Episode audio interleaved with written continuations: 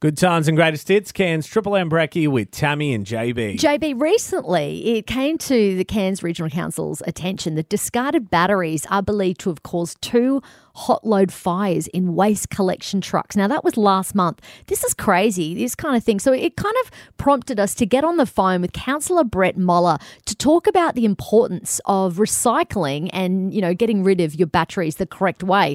He is joining us on the phone this morning. Councillor Moller, thanks so much for giving us your time today. No, that's, that's great, Tammy and J B. Happy to chat on lithium batteries, a big issue for our Cairns Regional Council at the moment. Um, we did have two spot fires in our waste collection trucks last week, and of course this um, puts uh, not just the drivers but the public at risk when that happens, because we've quickly got to unload that rubbish and um, uh, put that fire out, and of course you don't know where it might happen. But it is happening from lithium batteries, and our message from council is to people and residents to recycle right. They do not go in the red lid bins or the yellow lid bins. They're a high energy, uh, dense container full of electrolytes. So, you know, if you overcharge or don't use a compliant charging operator, but more importantly, if it's overheated in extreme temperatures or, or there's piercing or crushing, which happens in those trucks, uh, then those spot fires happen and, um, Uh, can put everybody at risk. So we're out there messaging people to, you know, uh, do the right thing. Um, we do have um, plenty of places that you can dispose of those lithium batteries, um, and that's at uh, the Customer Service Centre of Council in Spence Street. All of our library branches, um, if you um, get your triple A's and your lithiums, put them together, you can drop them off at the libraries.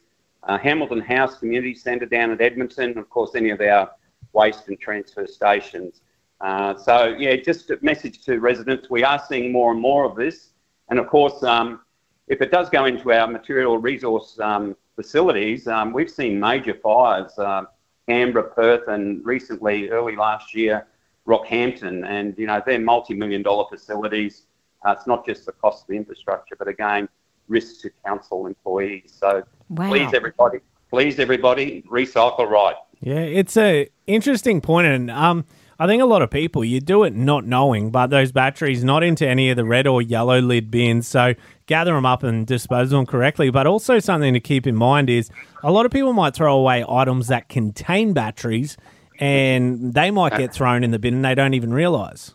Well, that's right, mate, and things like vapes, um, a lot of e-waste, laptops and iPads, but even electric toothbrush, um, power tools. Uh, those smaller items, that, as you've identified, you don't put them in either because they contain the lithium batteries.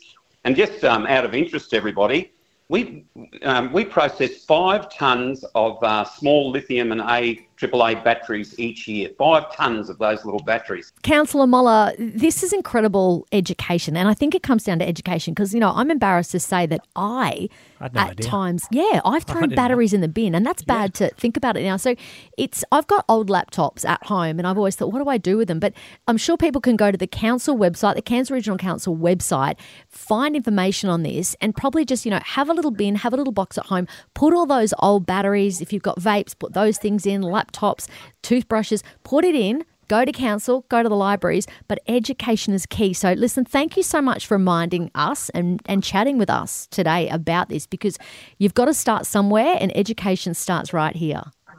No, happy to, and thank you very much, guys, and you have a great day, eh? Yeah, you too. There you go, Councillor Brett Moller there with all the details, and if you just missed the start of that chat, we'll make sure it's up on the listener app. It's Triple M.